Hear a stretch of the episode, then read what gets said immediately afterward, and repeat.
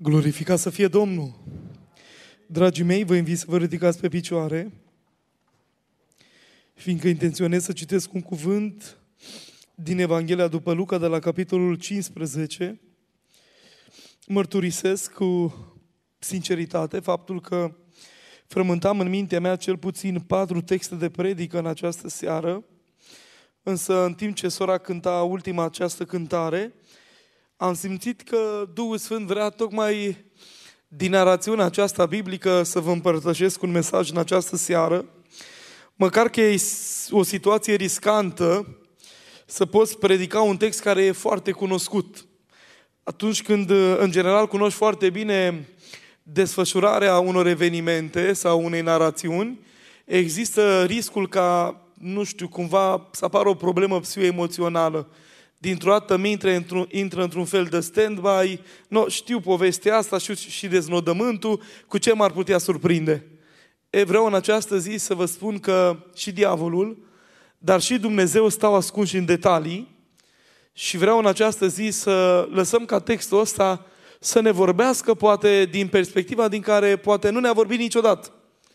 Mereu Duhul Sfânt ne surprinde atunci când e la lucru și mai ales când vii cu inimă deschisă și cer din toată inima ca El să vorbească. Să o facă și în seara asta. Vin cu bucurie în mijlocul dumneavoastră, sunt pentru a doua oară la Biserica Betania, prima dată la o convenție, eh, cred că anul trecut s-a ținut, undeva în luna noiembrie, cu toți slujitorii păstori. Însă, în această seară, pentru a doua oară, prima dată în, în situația în care trebuie să predic, să împărtășesc un cuvânt, așa cum deja anticipa fratele Caleb. Uh, vin uh, din Târgoviște, uh, a durat ceva ore până ce am ajuns la dumneavoastră aici. E poate puțin inconfortabil după ce conduci 5-6 ore să predici, ai simțit atunci nevoia să te odihnești puțin. Am tot sperat să ajung cu două ore mai devreme să fac asta, însă a fost un trafic foarte aglomerat, vreo 50 de minute am stat în trafic din cauza unui accident, nu al meu, al altuia, dar îi mulțumesc lui Dumnezeu că mi-a dat harul să ajung cu bine la dumneavoastră. Și pe această cale mulțumesc și pastorului Cale pentru invitația pe care mi-a făcut-o și îmi doresc din toată inima ca în această zi Dumnezeu să vă răsplătească venirea dumneavoastră aici, știți cum? Vorbindu-vă. Amin. Așa cum spuneam, Luca de la capitolul 15, intenționez să citesc la versetul 11 până la versetul 24, pagina în Biblie pentru cei ce au păstrat încă ediția preotului Cornilescu 1010. Iată ce spune cuvântul Domnului. El a mai zis, un om avea doi fii. Cel mai tânăr din ei a zis tatălui său, tată, dăm partea de avere ce mi se cuvine și tatăl le-a împărțit averea. Nu după multe zile, fiul cel mai tânăr a strâns totul și a plecat într-o țară depărtată, unde și-a risipit averea ducând o viață destrăvălată. După ce a cheltuit totul, a venit o foamete mare în țara aceea și el a început să ducă lipsă. Atunci s-a dus și s-a lipit de unul din locuitorii țării acelea, care l-a trimis pe ogoarele lui să-i păzească porcii. Mult ar fi dorit el să se sature cu roșcovele pe care le mâncau porcii, dar nu îi le dădea nimeni. Și a venit în fire și a zis, câți argați ai tatăl meu au belșug de pâine, iar eu mor de foame aici, mă voi scula, mă voi duce la tatăl meu și voi zice, tată, am păcătuit împotriva cerului și împotriva ta și nu mai sunt vrednic să mă chem fiul tău. Fă-mă ca pe unul din argații tăi. Și s-a sculat și a plecat la tatăl său. Când era încă departe, tatăl său l-a văzut și i s-a făcut milă de el, a alergat de a căzut pe grumazul lui și l-a sărutat mult. Fiul i-a zis, Tată, am păcătuit împotriva cerului și împotriva ta. Nu mai sunt vrednic să mă chem fiul tău. Dar tatăl a zis robilor săi, aduceți repede haina cea mai bună și îmbrăcați-l cu ea Puneți un inel în deget și încălțăminte în picioare. Aduceți vițelul cel îngrășat și tăiați-l. Să mâncăm și să ne veselim. Căci acest fiu al meu era mort și a înviat, era pierdut și a fost găsit. Și au început să se veselească. Amin. Până aici cuvântul Domnului, vă invit respectos să vă reocupați locurile.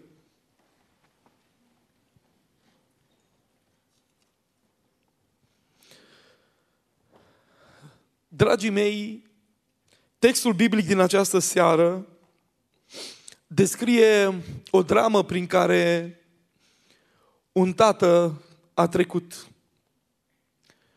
Povestea unui tată a cărui copil într-o zi a zis m-am săturat de muzica bisericească, de predicele voastre, de sfaturile pe care mi le dați, pentru că nu e nimic spectaculos sau surprinzător în ele.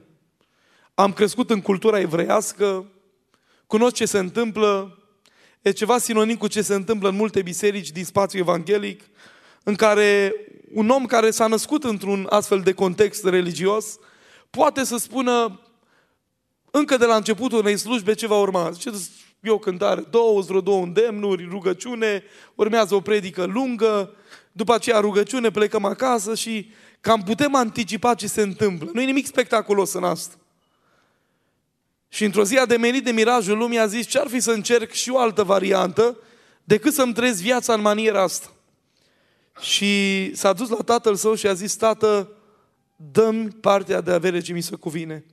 Vedeți, teologii numesc capitolul acesta, respectiv capitolul 15, capitolul pierderilor, pentru că este vorba despre trei pilde. Mai întâi, dintr-o sută de oi se pierde câte oi?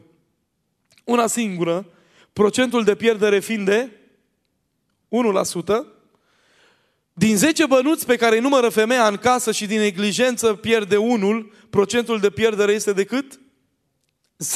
10%. Iar din doi fii, noi zicem, potrivit unei analize superficiale, că s-a pierdut unul, în realitate se pierduse amândoi, numai că în diferite contexte. Unul se pierduse în casă, fiul cel mare, deci îi se părea ceva jenant totul să plece din casa tatălui, numai că pentru el creștinismul, starea de vorbă cu tatăl, a sta în mediul tatălui însemna un fel de corvoadă. Tocmai de aceea apar și răzvrătirile și nemulțumirile și în general oamenii, tinerii, bărbații, femeile care reclamă nemulțumiri, răzvrătiri, sunt oamenii care nu au înțeles absolut nimic din povestea creștinismului. Pentru ei creștinismul este o corvoadă greutate, când ar trebui să fie, dragii mei, cea mai mare bucurie întâlnirea cu Dumnezeu. Slăvit să fie Domnule pentru asta. Și eu a zice că s-au pierdut amândoi, numai că unul pe față, ca fiul ăsta tânăr, a zis, n-are rost să mai pozez, n-are rost să mai țin la imaginea mea, eu ies, plec din mijlocul acesta, plec din mediul ăsta religios, plec din cadrul acesta în care tot predici, tot cântări creștine și mă duc și îmi văd de viața mea.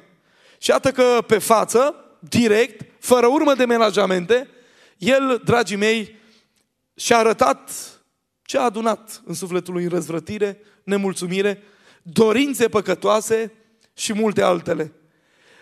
Vedeți, există un lucru pe care aș vrea să-l subliniez foarte important și apoi să tragem o brază dreaptă în seara asta și să vă împărtășesc câteva gânduri despre un subiect care cred că este esențial din textul acesta. Spuneam că în capitolul 15 îs trei pilde cu trei forme de pierderi. Sigur că dacă hermeneutic am vrea să fim riguroși, e clar că fiecare dintre elementele care apar în Luca 15 se referă la ce anume? La sufletul omului. Oaia rătăcită nu e doar o oaie, e doar o expresie alegorică, reprezintă omul. Din 10 bănuți se pierde unul, e clar că face referire tot la suflet. Și atunci există ceva care s-ar putea să ridice un semn de întrebare. În dreptul meu s-a ridicat. Când din 100 de oi o, o oaie se pierde, păstorul îl lasă pe cele 99 pe islas și se duce după ce a pierdut. Se predică des asta. Din 10 bănuți care se pierd din neglijența femeii, dacă am vrea să fim foarte alegorii, să zicem, bă, femeia e sistemul religios, din neglijență s-a întâmplat, n-a administrat cum trebuie, n-a avut grijă de oi, de membrii bisericii, s-a pierdut unul. Mătură casa, prinde o lumină, găsește bănuțul și interesant, femeia se zbate, face toate eforturile care țin de ea și găsește până la urmă bănuțul. E dacă îmi pleacă fiul ăsta risipitor, tatăl nu mai aleargă după el. După o sută de oi se duce, le lasă pe celălalt, aleargă până când o găsești. După bănuțul pierdut, se zbate, aleargă până când îl găsești. După fiul risipitor, uimitor. După ce ăsta pleacă, tatăl zice, eu stau în prag și-l aștept. Nu-l caută noaptea să-l ia din discotecă, nu-l caută cu GPS-ul, nu-l caută cu alte forme tehnologice de astăzi și pur și simplu zice, bă, eu stau și-l aștept să vină în prag. Și uimitor, de ce pentru cele două elemente există această căutare, alergare, iar în dreptul acestui fiu risipitor, un tată care așteaptă în prag și nu se mai duce să-l caute. Cel puțin Biblia nu spune asta. În dreptul celor două elemente spune categoric. De ce? Încerc și eu un răspuns în seara asta. În opinia mea, e clar că o aie n-are suficient discernământ. Un bănuț n-are discernământ. Un om, un fiu, care de bunăvoie alege după o evaluare subiectivă pe care a făcut-o, bă, nu mai merită să stau lângă tatăl, cel care a părăsit contextul tatălui știe și drumul de întoarcere. Și aici eu aș milita pentru diferite niveluri de cunoaștere sau de înțelegere a lui Dumnezeu. Uitați-vă că și cu farisei și cărturarii, Domnul Iisus Hristos avea un mesaj mult mai riguros și drastic cu privire la vameși, la păcătoși care nu au fost expuși unui mediu de cunoaștere a lui Dumnezeu, cum au fost și ceilalți, avea mai multă îngăduință. Pentru că acest principiu se aplică întotdeauna, inclusiv la judecata de apoi, după cât cunoaștem. M-a întrebat odată cineva, frate Timotei, cum de zice, oamenii păcătuiesc și vorba unii beau păcatul ca apa și Dumnezeu nu-i trăsnește, nu-i omoară și ce diavolul, băiat bun săracul, zice, cânta acolo un dirijor, un luceafăr extraordinar, bă, odată a păcătuit și el și în momentul în care a păcătuit, Dumnezeu dintr-o dată pedeapsa. De ce atât de drastic pentru un păcat pe care l-a făcut? Sigur că ar putea fi două răspunsuri care pot fi împărtășite uh, cumulativ. Pe de o parte, pentru că diavolul a fost expus unui mediu de sfințenie și de cunoașterea lui Dumnezeu, mult mai profund decât îl cunoaște astăzi orice muritor. În al doilea rând, diavolul n-a avut ispititori. Dumnezeu știe că noi când greșim avem ispititori, cel puțin trei. Diavolul, firea ta pământească și alți oameni. Dar în momentul în care diavolul a păcătuit, n-a avut un ispititor. De la sine putere a venit gândul răzvrătirii. Prin urmare, să știți că Dumnezeu analizează fiecare circunstanță, ca în codul penal.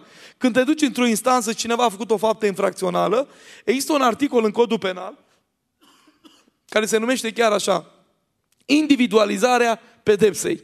Și la individualizarea pedepsei vorbești despre cât ai cunoscut, cât ai înțeles, cât ai știut, care sunt cauzele, în ce context a produs și faptare probabilă pe care ai făcut-o, care a frânt norma penală, poate să fie mai mică sau mai mare, pentru că de obicei orice infracțiune e pusă într-un interval.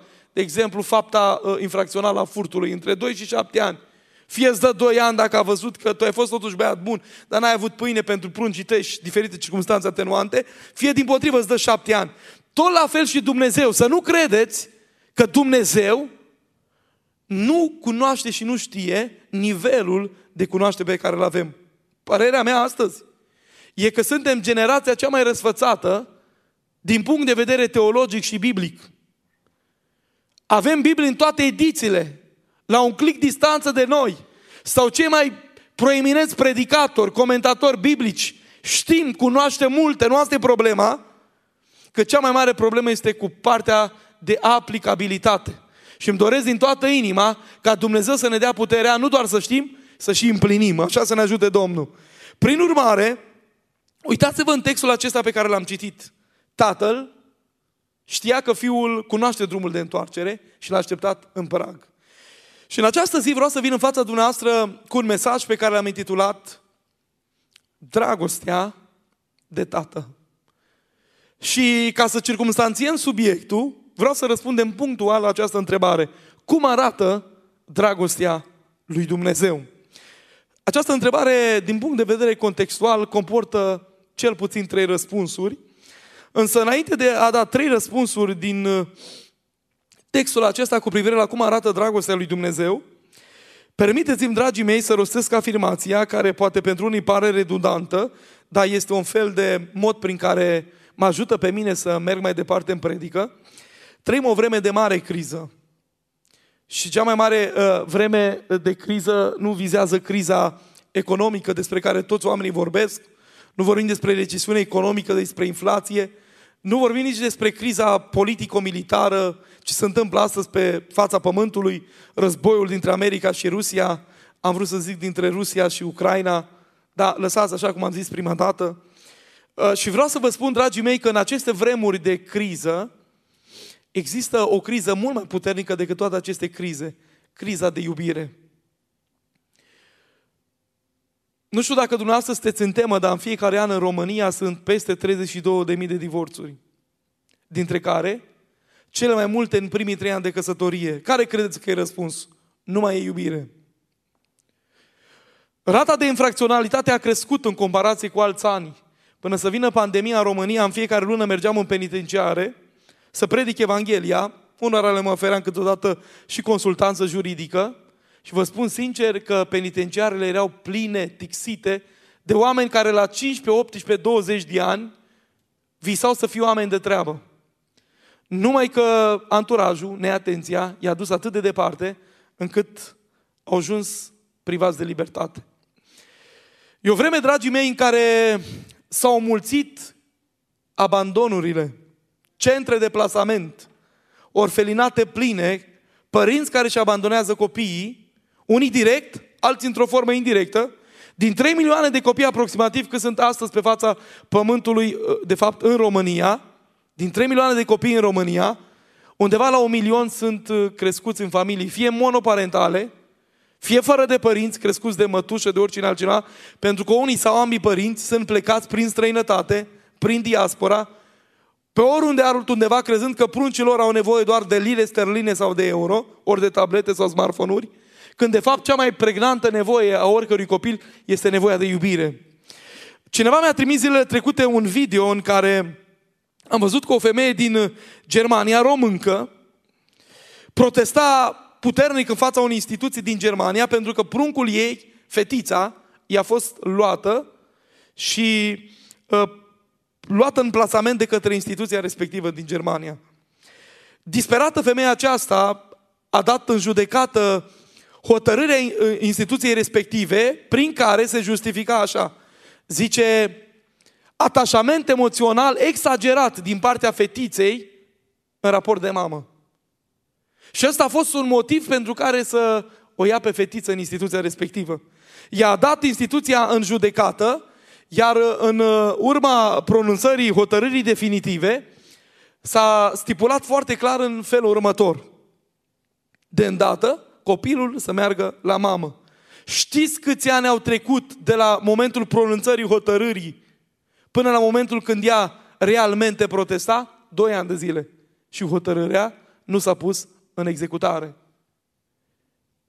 Trăim o vreme, dragii mei, de mare criză, de iubire. Oamenii astăzi nu mai știu ce înseamnă iubirea. Pentru că diavolul a avut și are grijă și va avea grijă să distrugă dragostea. Și una dintre formele de atac prin care vrea să distrugă dragostea este pervertirea dragostei. Amintiți-vă, 2, 2 Timotei spune uh, Sfântul Apostol Pavel, să știți că în vremurile din urmă, capitolul 3, vor fi vremuri grele, pentru că oamenii vor fi cum? Iubitori de sine. Diavolul nu-ți va zice nu iubi, diavolul zice iubește, dar iubește greșit. Dintre toți iubește-te pe tine, pune-te în fața oglinzii și spune oglindă oglinjoară, cine e cea mai frumoasă ființă din țară? Și oglinda aia cărei brand se numește Narcis se spune tu. Și diavolul dintr-o dată vrea să pervertească iubirea. Ați auzit astăzi oameni care spun iubesc pizza, iubesc casă cu piscină, iubesc uh, uh, Armani, iubesc uh, geacă de la, nu știu, orice alt brand, ca să nu mai ziceți că poate fac reclamă cuiva. Ei, dar vreau să vă spun că de fapt, știți ce spunem noi prin toate aceste forme? Spunem de fapt Că noi nu mai înțelegem ce înseamnă cu adevărat iubirea. Fiindcă Dumnezeu ne-a dat obiectele în viața asta să fie folosite și oamenii să fie iubiți. Numai că noi cu trecerea timpului am schimbat topica, adică ordinea lucrurilor în viață. Am început să iubim obiectele și să folosim pe oameni în vederea procurării obiectelor din viața noastră. Prin urmare, vreau să tragi un semnal de alarmă. Dragii mei, e criză de iubire. Astăzi, ă, oamenii nu mai știu ce înseamnă iubirea curată, iubirea cea adevărată. Mi-aduc aminte că în urmă câțiva ani de zile m-a sunat un, un tânăr la vreo 28-30 de ani și mi-a spus așa, frate Timotei, vreau să ne întâlnim urgent să stăm de vorbă. După slujba de biserică de duminică seara, m-am întâlnit cu el la un restaurant să stăm de vorbă și discutând, el îmi spunea printre altele, eu nu mai știu ce înseamnă iubirea. Și am început să forăm adânc undeva în retrospectiva vieții lui. Era la nu știu câta prietenă. Pentru el iubirea nu mai avea niciun fel de sens. Era golită de semnificații. Și mi-am dat seama că omul ăsta are nevoie de o eliberare și are nevoie să înțeleagă de fapt ce înseamnă cu adevărat dragostea care vine de la Dumnezeu.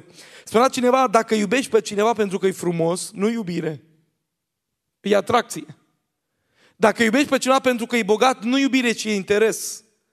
Dacă iubești pe cineva că, uh, pentru că uh, îi deștept, nu iubire, ci e admirație. Dar dacă iubești pe cineva pentru că simți că Dumnezeu te-a legat de sufletul ăla, nimeni și nimic din lumea asta nu te mai desparte. Odată a fost interpelat un judecător. Cum de dumneata ți-ai permis să pronunți hotărârea de divorț la care unei familii pe care a unit-o Dumnezeu zici?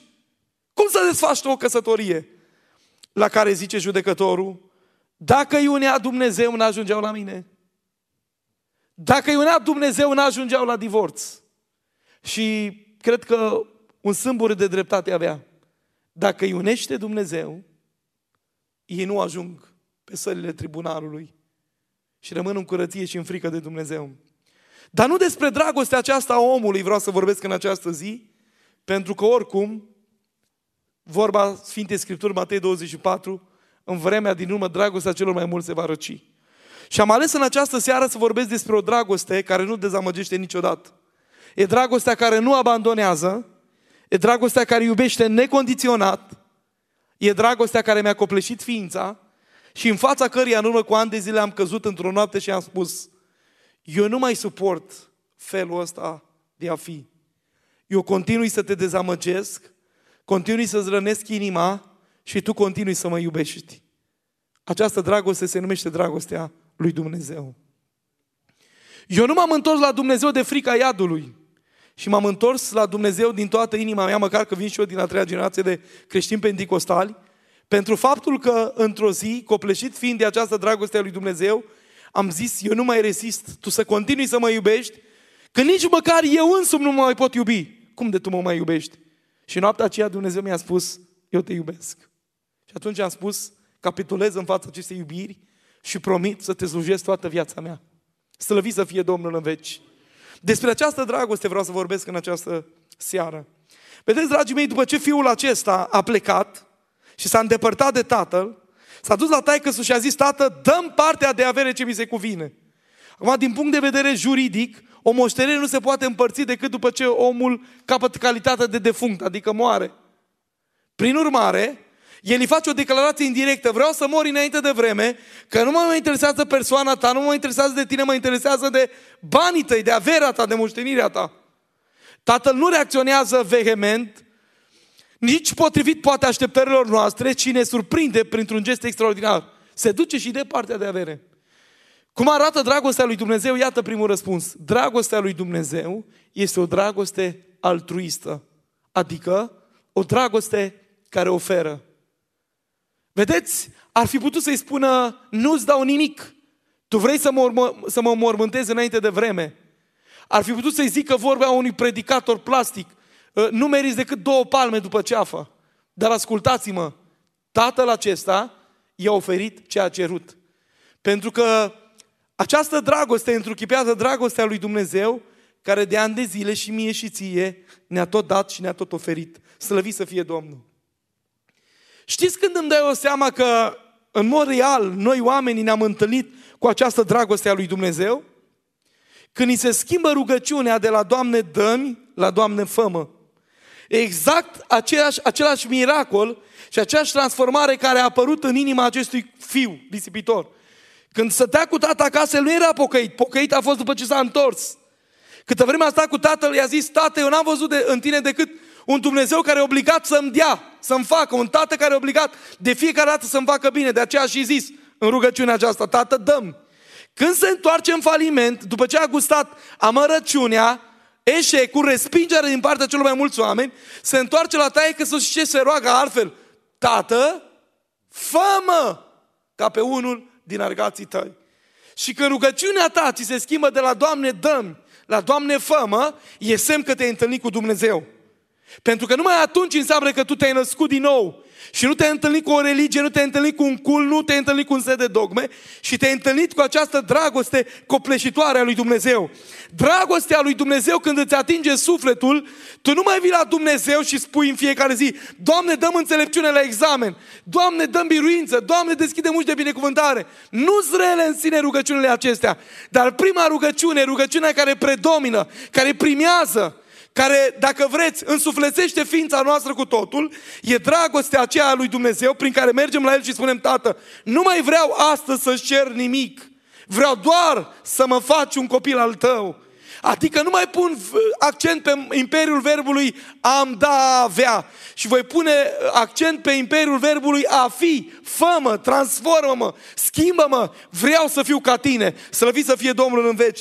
E dacă vreți, acea cântare pe care a compus-o o femeie care cântă în grupul Gator Vocal Band cu un dar extraordinar de a cânta, uh, ea a compus în, în, în urma unei lupte cumplite cu cancerul, în care medicii nu mai dădeau foarte multe șanse. Femeia aceasta a compus o cântare care se numește I just came to talk with you, Lord. Am venit doar să vorbesc cu tine, Doamne. Și încerc să traduc câteva dintre versuri, probabil că nu au o melodicitate cum ar avea în limba engleză, dar versurile acestea când le-am ascultat, mi-au mișcat sufletul meu. Ia ascultați. Ea a zis așa, nu am venit aici să șer nimic. Am venit doar să vorbesc cu tine, Doamne. Ai răspuns la un milion de rugăciuni pentru care am uitat să-ți mulțumesc. Am venit doar să vorbesc cu tine, Doamne. Poate mâine vor fi necazuri și tristeți și pot cădea o mie de lacrimi. Dar până mă confrunt cu sarcina de mâine, nu am nicio favoare specială de cerut, am venit doar să vorbesc cu tine, Doamne. Și ultima strofă. De câte ori, Doamne, necazurile m-au pus în genunchi. Oh, dar de data asta am venit doar să vorbesc cu tine, Doamne. Vezi că nu am cu adevărat niciun motiv egoist în minte de cerut. Am venit doar să-ți mulțumesc ție, Doamne. Aceasta este întâlnirea cu Dumnezeu. Când rugăciunea ta nu mai este, Doamne, dăm și vii la ei și spui, Doamne, vreau doar să mă faci un copil al Tău și să-ți mulțumesc pentru tot ce Tu mi-ai dat până în ziua de astăzi. Pentru că adevărata fericire a unui om nu e să aibă cât mai mult și să fie mulțumit cu cât are, să-L glorifice pe Dumnezeu, pentru ceea ce Dumnezeu îi dă în fiecare zi. Slăvit să fie Domnul în veci. Așa că dragostea lui Dumnezeu, dragii mei, ne surprinde în textul din această seară prin faptul că este o dragoste care oferă. La celălalt pol, dacă am privi din momentul în care fiul pleacă departe de tatăl și pleacă într-o țară depărtată, zice că și-a, și-a strâns totul. De ce totul? Să nu mai aibă niciun motiv vreodată să se întoarcă. Domnule, zice, am strâns totul ca să nu mai am niciun motiv să mă întorc vreodată. Fiu sigur că inima nu mai îmi dă în bol să mă întorc, să mai fac greșeala asta vreodată. Și uitați-vă la celălalt pol, ce oferă lumea? Tatăl i-a oferit averea, i-a oferit uh, un climat de pace, de armonie, de liniște în sânul familiei. Când pleacă într-o țară depărtată, pleacă și îl părăsește pe tatăl, uitați-vă ce oferă lumea. Lumea îi oferă risipă, zice că și-a risipit averea. Dacă vă mai aduceți aminte de la școală, în clasele gimnaziale, acolo e un pronume reflexiv, care arată că responsabilitatea greva pe umerii lui. Nu altcineva îi dă vină pentru averea risipită, și el și-a risipit averea, pentru că noi suntem tentați uneori când dăm cu capul de pereți sau intrăm în bucluc să zicem mama îi dă vină că nu s-a rugat mai mult, tata că nu m-a sfătuit, ă, prietenii că m-au dus într-o direcție greșită. Nu! Când tu ai razna și te îndepărtezi de Dumnezeu, e pur și simplu vina ta. Și uitați-vă, dragii mei, că, că lumea oferă risipă, mai mult decât atât îi oferă respingere, zice că nu îi le dădea nimeni, decât respingere, mai mult decât atât îi oferă rușine pentru că nu întâmplător Biblia spune că el a ajuns să aibă grijă de ce? De niște, zice stare, de porci a avut grijă. De ce de porci nu de iepuri? De ce de porci nu de oi? De orice altceva. Nu vreau să bagatelizez nimic în textul ăsta. Vreau doar să vă fac să înțelegeți ceva. Știți de ce uh, a ajuns să aibă grijă de porci? Pentru că Dumnezeu începea să-i vorbească prin mijlocul prin care mai put, pe care îl mai putea folosi ca să-i vorbească. Că nu mai putea să-i vorbească prin Tatăl, că el nu mai venea la biserică. Nu mai putea să-i vorbească prin tatăl, că glasul tatălui era de mult stins pentru viața lui. Nu mai putea să-i vorbească prin Tora și prin Scriptură, că pe, pe Scriptură se pusese praf și o uitase de mult. Nu o luase cu el. Își luase căștile, telefonul, blugii rupți și lanțul pe, la gât. Nu mai știu ce-și luase. Dar oricum Biblia nu și-o luase. Și atunci Dumnezeu a zis, mai am un mijloc pe care îl pot folosi, prin care să-i vorbesc acestui om, semnalându-i faptul că merge într-o direcție greșită, într-un wrong way al vieții lui. Și atunci zice, care e această singură soluție? Ce e ăsta, zice? Îi evreu, nu. Și atunci zice, o să îngădui circumstanțele viața lui, încât să îl duc în punctul în care să aibă grijă de niște porci.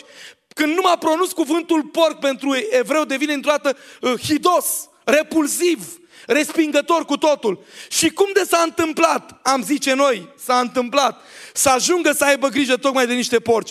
Pentru că acum Dumnezeu îi vorbea prin ce? Prin circumstanțele vieții. Pentru că atunci când Scriptura nu se mai deschide, când la biserică nu mai vii, când de mama și de tata nu mai asculți, când vocea predicatului devine plicticoasă și, și repugnantă pentru tine, ascultă-mă, Dumnezeu începe să-ți vorbească prin circumstanțele vieții. Și a ajuns să aibă grijă de ceva ce nu putea suporta niciodată.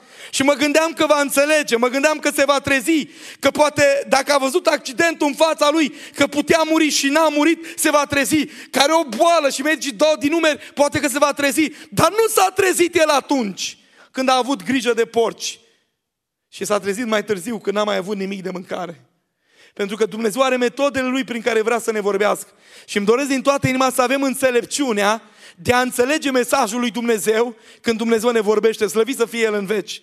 Îmi spunea odată un tânăr, zice, frate Timotei, eu am plecat într-o țară străină, am ajuns să fac o facultate, am ajuns într-o poziție de succes, vorbea vreo cinci limbi, era un băiat super deștept uh, și zice, uh, m-am îndepărtat de Dumnezeu. Ba, am văzut cu ani în urmă un film cu Leonardo da Vinci, am căzut în, în, în, în capcana agnosticismului și chiar încerca el să zică chiar a ateismului și m-am îndepărtat de Dumnezeu. Și ușor, ușor am început păcat după păcat și într-o zi mă duceam dintr-un loc nepotrivit, unde clar greșisem înaintea lui Dumnezeu și când am plecat spre casa unde eu locuiam, zice, eu care sunt foarte atent la regulile de circulație, o doamnă în vârstă cu, cu, cu un domn foarte în vârstă se țineau, cred că, de mână și treceau petrecerea de pietoni undeva într-o țară din Europa. Bă, și efectiv nu i-am văzut și în momentul acela eu era practic să-i calc și să-i omor cu totul. Instant, la fracțiune de secunde, am văzut negru în fața ochiului și am zis, cariera mea de succes, totul se distruge și ajung în spatele gratilor. Milimetric, mașina s-a oprit. Și bătrânii aceia au venit și în limba respectivă ă, i-au spus ce au spus și el a zis, vă rog frumos să mă iertați, nu v-am văzut. Eu sunt un om care respect regulile de circulație, dar nu v-am văzut. Și sigur că oamenii au înțeles, au trecut mai departe. Și îmi spunea el, instant când mi s-a întâmplat asta, am auzit în conștiința mea vocea Duhului Sfânt, spune de unde vii tu acum? Și eu am spus, mi-e rușine să zic, Doamne, e locul în care eu n-am fost și e păcătuit împotriva mea. Și în momentul acela a zis că a simțit că el trebuie să schimbe viața. A început din nou să ia Biblia. A început în fiecare săptămână să țină câte o zi de post. Și Dumnezeu a schimbat viața la binecuvântat și povestea lui este una extraordinară și acum îl iubește pe Domnul și îl slujește pe Domnul. Slăvit să fie Domnul în veci. Prin urmare, Dumnezeu uneori ne vorbește prin circunstanțele vieții. Și uitați-vă că dacă Tatăl, Dumnezeu ne tot oferă, ne dă sănătate, ne dă resurse, ne dă uh, timp binecuvântat, ne dă tot ce avem nevoie, toate condițiile ca să ne putem dezvolta spiritual, emoțional. Uitați-vă, dragii mei, că lumea îți oferă risipă, respingere, rucine să ai grijă de niște porci, pentru că diavolul e maestru în a-ți bate, în a bate joc de demnitatea ta. Mai zic ceva aici. Vă amintiți de David când pleacă la Țiclag, uitând că Dumnezeu l-a pus să fie căpetenia poporului Dumnezeu Israel? Știe cineva câtă vreme a stat acolo? Câți ani? Câtă vreme a stat acolo? Un an și patru luni.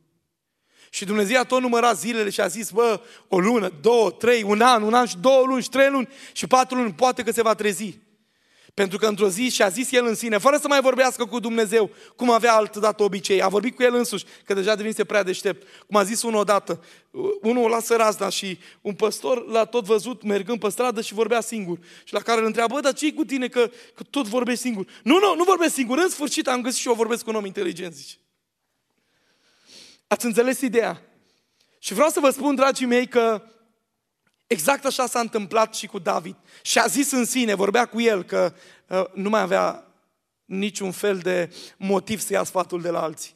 Și vocea conștiinței i-a spus frica din el, du-te că o să te omoare Saul. Și a plecat la Țiclag, la Filisteni.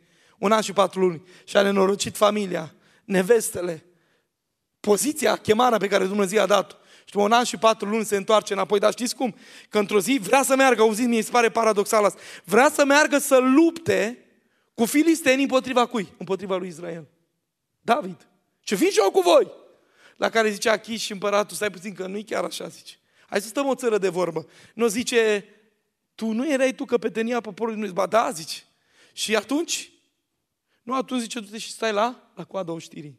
Pentru că dacă ați crezut că diavolul vrea să vă dea vreodată demnitate, nu. Diavolul întotdeauna vă fură demnitatea, își bate joc de voi și vă pune întotdeauna la coada oștirii. Numai Dumnezeu dă înțelepciunea, numai Dumnezeu dă demnitate, numai Dumnezeu dă onoare și numai Dumnezeu dă binecuvântare. Slăvit să fie numele Lui în veci. Și cred că cea mai mare dramă în textul ăsta, când fiul acesta a plecat departe de tatăl, pe lângă toate aceste trei consecințe a fost cea de-a patra. S-a rupt relația cu tatăl. Când el a plecat, n-a pierdut doar mâncarea bună a mamei și a tatălui, n-a pierdut doar faptul că nu mai auzea vocea tatălui, pur și simplu el a rupt relația cu tatăl. Și nu mai mare durere în lumea asta decât să fii despărțit de Dumnezeu pentru întotdeauna. Și vreau să vă spun în această zi, dragii mei, între ceea ce oferă lumea și ceea ce oferă Dumnezeu, haideți să mergem, să primim ceea ce oferă Dumnezeu. Slăvit să fie numele Lui în veci. În al doilea rând, dragostea lui Dumnezeu este o dragoste care te așteaptă. În momentul în care fiul acesta a plecat, știți ce a zis tata? S-a dus la slugile sale și zice, puneți vițelul ăla, zice, la o cură de îngrășare. Pentru că atunci când vine fiul risipitor acasă, știți ce zice tatăl slugilor? Aduceți repede vițelul cel, cum zice? Îngrășat, nu gras. E o mare diferență. Dacă ar fi zis gras, înseamnă că poate aleatoriu s-a întâmplat să se îngrașe. Dacă zice îngrășat, acolo e o diateză pasivă, o construcție uh, pasivă care arată ce? Că de fapt tatăl în mod intenționat l-a băgat pe vițelul ăsta la o cură de îngrășare și a zis, asta e pentru ziua când va veni fiul risipitor acasă. Deci dragostea lui Dumnezeu în al doilea rând este o dragoste care te așteaptă și te așteaptă într-un mod activ, dorindu-ți reabilitarea, schimbarea, pocăința ta și pocăința mea. Slăvit să fie Domnul. Însă vreau să fac aici o subliniere foarte importantă. Dacă ați auzit oameni care vorbesc despre un Dumnezeu infinit, nelimitat, în parte au avut dreptate. Să știți că Dumnezeu este limitat și finit. Știți în ce? În răbdare. Se duce și spune femeii din Apocalipsa, i-am dat ce? Vreme să se pocăiască. Pe poporul Israel Dumnezeu îl așteaptă 40 de ani un drum pe care trebuia să-l facă în câteva zeci de zile, l-a făcut în 40 de ani. Poporul Ninive îi zice încă 40 de zile și cetatea Ninive va fi nimicită. Lui Nebucandențar Dumnezeu îi dă un an de zile de momentul în care uh, Daniel îi tălmăcește visul. Ce am văzut copacul acela mare, înalt, falnic. Și ce, ce să însemne asta? Nu zice, tu ești copacul ăla mare și înalt și falnic. Dar zice, tu ai fost uh, retezat de la rădăcini. Și zice, o să, o, dacă tu nu te întorci la Dumnezeu, auzi ce zice Daniel, pleacă-ți sfatul meu. Rupe cu nelegiuirea, întoarce-l de la Dumnezeu și poate că ți se va prelungi fericirea. Și am crezut că după predica lui Daniel o să se pocăiască, după ce a plâns la, la biserică, după ce a ascultat o predică și o cântare în care și-a luat niște decizii, am crezut că va pleca de pe ușa bisericii și va deveni o sfântă și un sfânt, va merge în apa botezului, îl va sluji pe Dumnezeu cu toată inima și va spune, da, Doamne, de astăzi te voi urba pe tine toată viața mea. N-a fost așa. N-a fost așa. Pentru că imediat cum a plecat de pe ușa bisericii, imediat cum a plecat de la întâlnirea cu Daniel, a uitat repede descoperirea. Și știți câtă vreme l-a așteptat Dumnezeu pe Nebucandențar? Un an de zile. Și într-o zi, în timp ce se plimba, mi-l imaginez, poate cu mâinile în buzunar, deasupra palatului împărătesc din Imperiul Babilonian, a zis, nu e asta palatul pe care eu mi l-am clădit bogățiile mele, am ajuns cel mai puternic. Și un sol al lui Dumnezeu strigă din cer, află împărate nebucandențar că astăzi ți se va lua împărăția și vei locui la un loc cu fiarele câmpului. Știți câtă vreme? Șapte vremi. De ce ți-a trebuit șapte vremi? Să poți să recunoști pe Dumnezeu, nu ți-a trebuit o zi, două, o vreme, două, de ce șapte? Că atunci când diavolul îți împietrește inima, atât de tare te împietrește încât aproape că tu nu mai ai putere de decizie pentru viața ta. Dumnezeu să ne ferească de starea asta. Și uitați-vă, dragii mei, că Dumnezeu l-a așteptat un an de zile pe Nebucandențar. Pentru că dragostea lui Dumnezeu este o dragoste care așteaptă, dar așteptarea lui Dumnezeu într-o zi se va sfârși. De aceea vreau să vă spun în această zi, da, cred din toată inima că dragostea lui Dumnezeu este dragoste care așteaptă. L-a așteptat pe fiul ăsta risipitor. Dar dacă el nu acționa în interiorul timpului de așteptare a lui Dumnezeu, era prea târziu pentru el. De aceea, Evrei capitolul 4 spune, luați bine seama, dar că atâta vreme când rămâne în picioare făgăduința intrării în odigna lui, niciunul din voi să nu se pomenească venit cum? Prea târziu. Pentru că există un prea târziu, prieteni. De aceea vreau să vă spun în această zi, să ne dea Dumnezeu puterea de a acționa în direcția schimbării vieții noastre, atâta vreme cât suntem în timpul de așteptare a lui Dumnezeu. Și permiteți-mi să fac câteva nuanțe foarte importante. Să știți că eu, prin rugăciunea mea, pastorul Caleb, fratele Vasile Bojor, toți ceilalți slujitori, prin rugăciunile noastre și postul nostru, noi nu putem pocăi pe nimeni. Niciodată. Oricât de bine am cântat, oricât de bine am predicat, oricât de mult ne-am rugat, oricât de mult am postit, noi nu putem pocăi și întoarce la, la Domnul pe nimeni. În schimb, ce putem face noi? Ce poți face dumneata ca părinte? Ce putem face noi ca slujitori? Ce putem face noi în calitate de copii pentru părinții care poate sunt departe de Dumnezeu? Noi putem doar să ne rugăm. Și prin rugăciunile noastre, Dumnezeu poate înteți momentele de cercetare pentru omul care s-a îndepărtat, de așa manieră încât, într-o zi, ă, cercetare după cercetare, eveniment după eveniment, Uh, să-l trezească, să zică gata, eu îmi deschid inima și mă întorc la Dumnezeu. Noi nu putem să deschidem inima niciunui om. Noi nu putem mântui. Noi putem să rugăm pe Dumnezeu să întețească momentele de cercetare. Mai trimite încă un cântăresc, Doamne, încă un predicator, încă o seară de evangelizare, încă un vis, încă un accident, încă o biruință, încă un eșec, încă o, bun, o pâine pe masă, încă o sărăcie în casă. Și Dumnezeu ne vorbește prin diferite mijloace, de fapt, ca să ne trezim. Și cheia este la noi să ne pocăim. Ascultați-mă bine, Dumnezeu ne așteaptă, dar într-o zi așteptarea Lui se va sfârși. Nu știu de câtă vreme te așteaptă Dumnezeu pe tine sau pe mine. Oricum, știu că de o, de o bună bucată de vreme te-a tot așteptat. Și s-ar putea ca timpul de așteptare a lui Dumnezeu să se sfârșească. Și îmi doresc în această zi, eu să iau decizia cea mai înțeleaptă, să-i spun, da, Doamne, vin la Tine atâta vreme cât sunt în interiorul timpului de așteptare, ca într-o zi să nu, să nu fie prea târziu. Îi zice Domnului poporului Israel în timp ce stătea pe munte, O, Ierusalime, Ierusalime, de-ai fi cunoscut tu ce? Vremea cercetării. Te-aș fi strâns la pieptul meu cum cloșca îți strânge ei pui. Pentru că există o vreme a cercetării. Și noi nu ne putem pocăi decât în interiorul vremii de cercetare. Mai simplu. Imaginați-vă că din punctul A până în punctul B este momentul de cercetare, de așteptare, de răbdare a lui Dumnezeu în care așteaptă să iei o decizie. Ai 15 ani, ai 18 ani, ai 20 de ani, ai ascultat o grămadă predici, ai venit de sute de ori la adunare. Ai plâns de o grămadă de ori, ți-ai promis că te vei lăsa de prostii, de păcate și de lucruri nelegiuite și te vei întoarce la Dumnezeu. Și n-a fost așa. Când vei intra în apa botezului? Când vei cădea prăbușit pe genunchi și vei spune, pentru numele lui Dumnezeu mă voi lăsa de păcat. Voi respinge lumea și mă voi întoarce cu tot ce am și cu tot ce sunt la Domnul Dătătorul, iubitul și prietenul vieții mele, stăpânul sufletului meu. Slăvit să fie Domnul în veci. Numai în interiorul acestui timp de cercetare ne putem pocăi.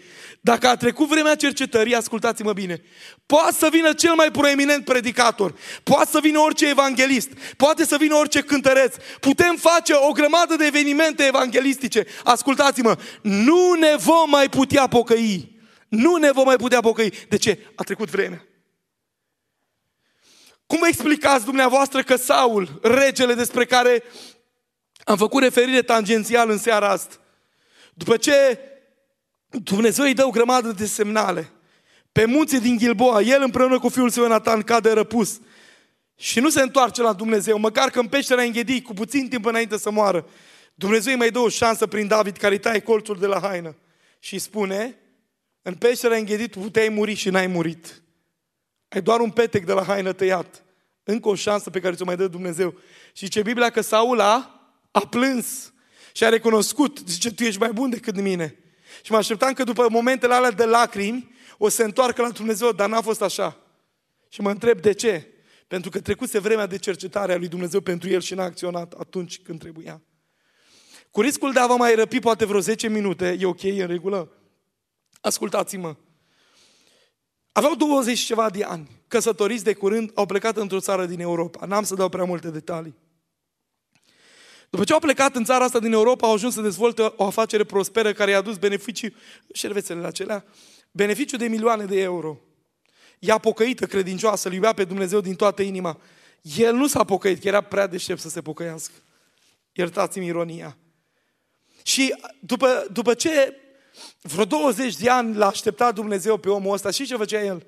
În fiecare duminică, la fiecare serviciu de slujbă, își lăsa nevasta în parcarea mașinii, ia cu Biblia la subsoară, cobora cu minte vlavioasă, credincioasă, venea la biserică și se ruga. El, în timpul ăsta de două, trei ore, câtă vreme dura slujba, stătea cu prieteni la cafele, la țigări, n-avea nicio treabă cu Dumnezeu, mai făcea mișto pe seama pocăiților, n-avea nicio treabă. Și într-o zi, după 20 de ani de așteptare, la vârsta de 46 de ani, în ziua în care trebuia să încheie un contract cu un om care aducea beneficiu de alte milioane de euro, s-a trezit de dimineață și începe să strige, au! Aoleu, zice, nevastă, nu mai pot. Cum adică nu mai pot? Tu ai întâlnire astăzi la notar. Nu zice, sună salvarea, sună ambulanța, sună ceva că nu mai pot, mi-e rău, nu mai pot. Și sună de îndată salvarea, nu mai investigațiile care s-au făcut. Cancer la stomac în ultima fază. Prietene, zice medicul, două săptămâni și te duci. Și a adus aminte atunci de pocăiția pe care îi miștocăria, făcea mișto de ei. Și ce să vină pocăiția să se roage pentru mine. Să stea de vorbă cu mine că sunt disperat, voi muri și merg în chin, în iad, pentru întotdeauna. Și slujitorii lui Dumnezeu au venit. Și au stat de vorbă și au hotărât ca în ziua următoare să meargă să administreze actului, actul botezului în apă, chiar în incinta spitalului. Și așa cum s-au înțeles în prealabil, a doua zi au venit, hotărât să-i administreze actul botezului în apă, la care el zice, pastore, oprește, opriți-vă, opriți-vă, opriți-vă, zice. Înainte ca dumneata să te așezi pe acel scaun, a venit o ființă îmbrăcată în alb la mine. Și mi-a zis așa, zice, zice, te-am așteptat 20 de ani și n-ai vrut să te pocăiești. Ți-am vorbit de fiecare dată când în fiecare duminică îți lăsai nevasta în parcare și tu nu veneai la adunare. Ți-am vorbit în fiecare dimineață când vă trezeați, soția își pleca genunchiul la piciorul patului și se ruga, iar tu nu te rugai, că îți mergea prea bine. Ți-am vorbit de fiecare dată când te așezai cu nevasta la masă și a zicea, înainte să mănânc, eu mă rog lui Dumnezeu. Și tu nu te rugai. Și când ea se ruga, spunea, dar eu sunt Dumnezeu, că eu am adus bani, dai frigiderul plin. Și ea zicea, dacă nu-ți dădea Dumnezeu sănătate și minte, nici nu puteai face, face bani și nu te puteai înfrupta din alesele mâncăruri. Ți-am vorbit când în fiecare seară, soția ta, înainte să doarmă, se pleca pe genunchi și mulțumea lui Dumnezeu pentru ziua pe care Dumnezeu i-a dat-o. Iar tu butonai telecomanda în fața unui ecran ciudat ore întregi și așa adormeai. 20 de ani ți-am vorbit și n-ai vrut să te pocăiești. Timpul meu de răbdare și de așteptare pentru tine s-a sfârșit. La care, zice, înțelegând asta, pastore, n-are nicio șansă să mă mai botez, că Dumnezeu pe mine nu mă mai iartă. La care pastorul zice, da, dar și diavolul se poate face un înger de lumină. Cine poate ști răbdarea și dragostea lui Dumnezeu? Vino să te boteze în apă, vino să te mărturisești. Nu mai vreau să fac nimic, pentru mine nu mai iertare. Și a murit fără să se mai întoarcă la Dumnezeu. Voi întrebați care e adevărul? Nu știu. Dar vreau să vă spun marele adevăr. Marele adevăr e că diavolul știe ceva ce noi amândoi s-ar putea să fi uitat. Cu fiecare zi de amânare, cu fiecare zi de respingere, Noi ne îndepărtăm tot mai mult de Dumnezeu și diavolul prea controlul și într-o zi și de am vrea nu mai putem să ne pocăim. Ne leagă za după za, lanț după lanț și ne fără puterea de a mai lua decizia de a ne întoarce la Dumnezeu. Și ce a zis Samson? Lasă că fac ca și mai înainte. Nu știa că Domnul se depărtase de el. Și dacă pleacă el, e cea mai mare nenorocire din lumea asta. Pot pleca prieteni, cei de lângă tine te pot trăda, alții îți pot închide ușa în nas, dar dacă a plecat El, este cea mai mare tragedie. Poți să te părăsească toți, dar dacă El este lângă tine când te rogi, El îți dă răspuns la rugăciunea ta, este cea mai mare binecuvântare. Dar dacă a plecat El și pot rămâne milioane de oameni lângă tine, fă un urmăritor să te aprecieze, să zică, suntem cu tine, dă-ne un autograf. Dacă nu e El cu tine, e cea mai mare nenorocire din lumea asta. Dumnezeu să aibă milă de noi.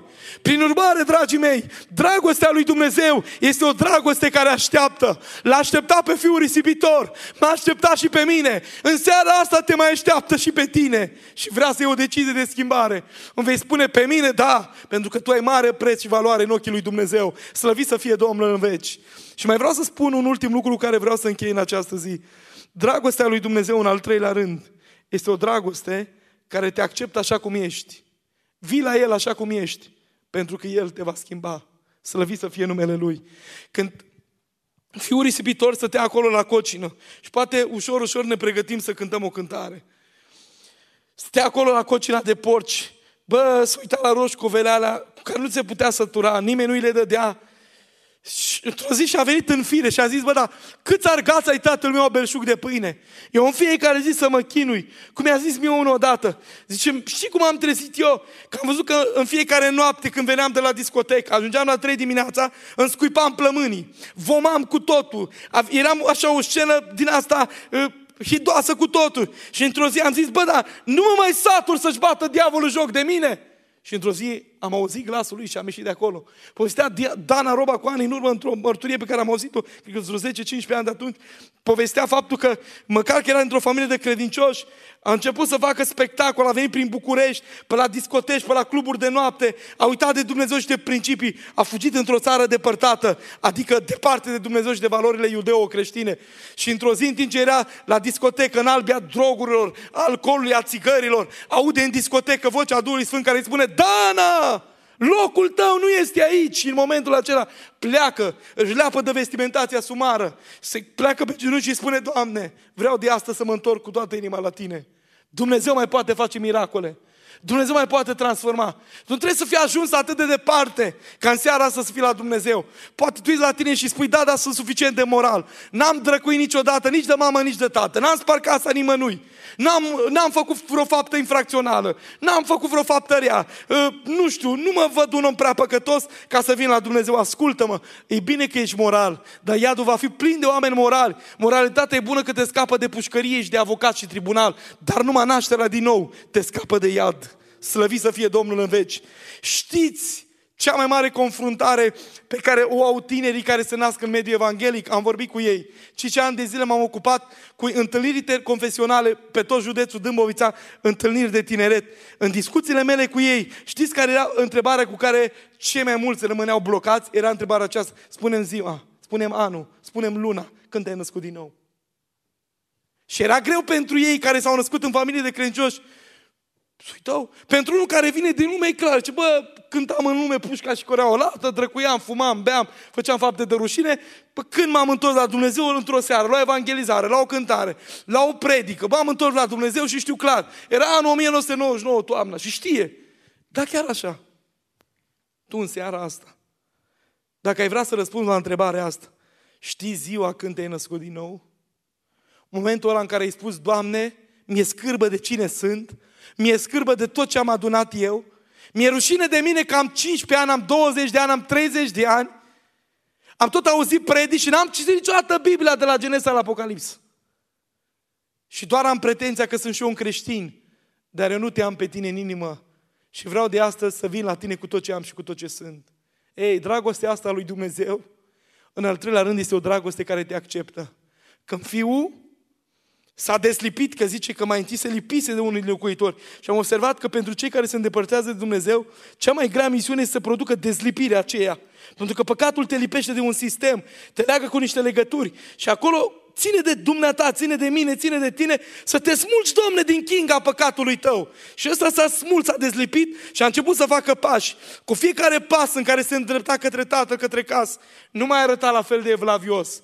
Nu mai arăta cu armani, nici cu parfum. Arăta într-un mod groaznic. Poate avea, avea hainele zdrențuite, mirosea porci. Poate era cu slab, de-abia se mai ținea, arăta ca o umbră. Și când se îndrepta către casă, avea o întrebare, mă va primi tatăl, nu mă va primi, uh, mă va ierta, nu mă va ierta, uh, îmi va deschide brațele, îmi va deschide ușa, nu mi-o va deschide câte frământări, câte întrebări. Dar cu fiecare moment în care se apropia mai mult de casă, mai mult de casă, inima îi bătea, îi fremăta. Era un dor, era o curiozitate, era o dorință. Cum că până mai ieri fugeai de tata, descăpărat pământul și, și zoreai să nu-l mai vezi. Acum fugi după tata, da, pentru că am înțeles că lumea nu are ce să-mi ofere. Numai Dumnezeu îmi poate da bucuria și fericirea sufletului meu. Și când ajunge, zice că tatăl, când era încă departe, l-a văzut.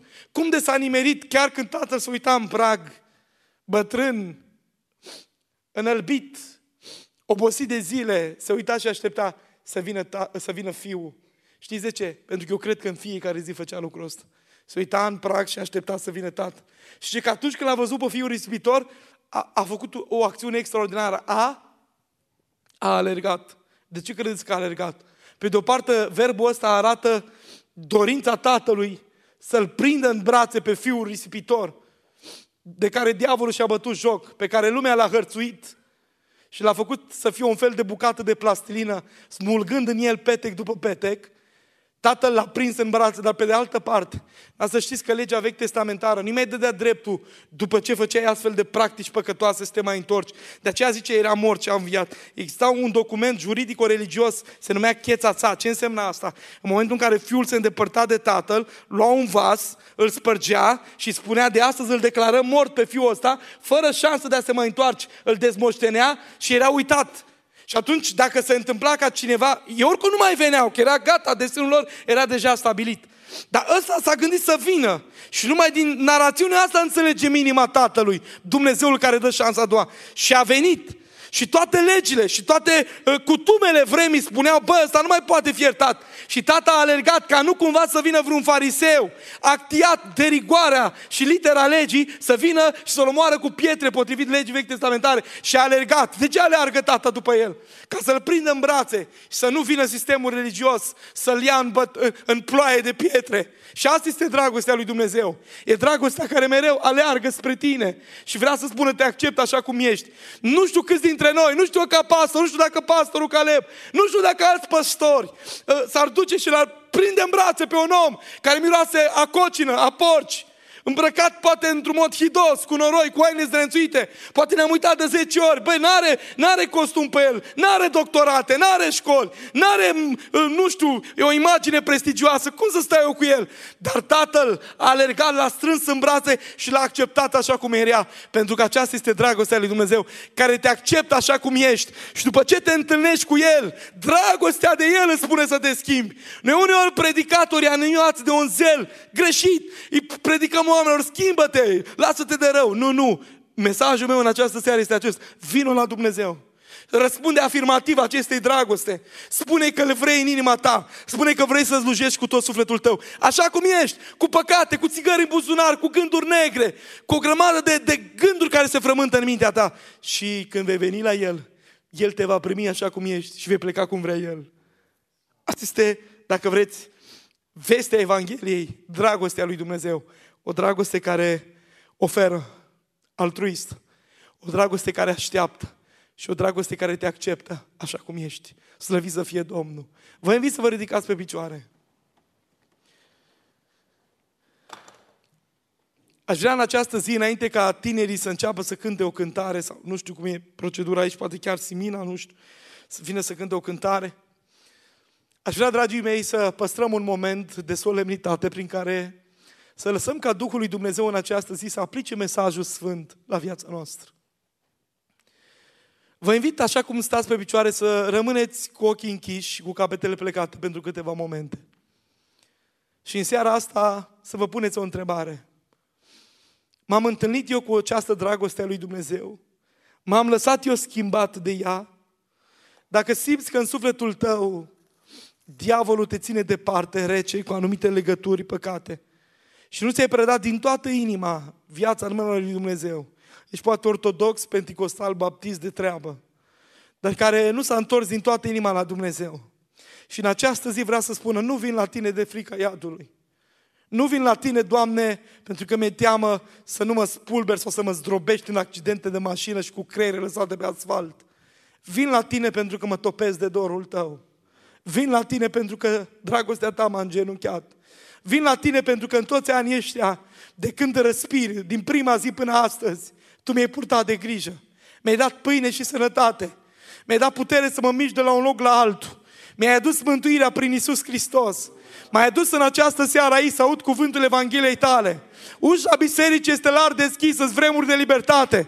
Încă mai putem predica Evanghelia. Și dacă vrei în această seară, ca un gest de recunoștință, să vii la Dumnezeu să spui, da, Doamne, în fața Ta capitulez, în fața dragostei Tale vin și eu astăzi, îmi cer iertare de păcatele mele, multe sau puține, mari sau mici, dar asemenea Fiului Isibitor, vin și eu la Tine săturat de lume, săturat de ofertele mincinoase ale diavolului, care în fiecare zi m-au odemenit și mi-au lăsat pelin în suflet și mi-au zdrobit conștiința și mi-au furat fericirea. În această seară eu vin la Tine, vin pentru că vreau pacea Ta, vin pentru pentru că vreau iubirea ta, vin pentru că vreau iertarea ta, vin pentru că vreau îmbrățișarea ta. Mi-e dor să mă strângi la pieptul tău, asemenea lui Ioan să stau cu capul pe pieptul tău, să spun vreau pace. Noaptea când mă pun cu capul pe perna mea, să nu mai loviască ciocanul conștiinței, zdrobindu-mi fericirea în sufletul meu. Te vreau pe tine, Doamne, în seara asta. Vreau mântuirea ta. Vreau să vin la tine și să spun, îmi pare rău, mă doare păcat păcatul meu, mi-e rușine de cine sunt, vin și alerg în brațul tău, pentru că din brațul tău nimeni nu mă poate smulge. Slăvit să fie Domnul în veci.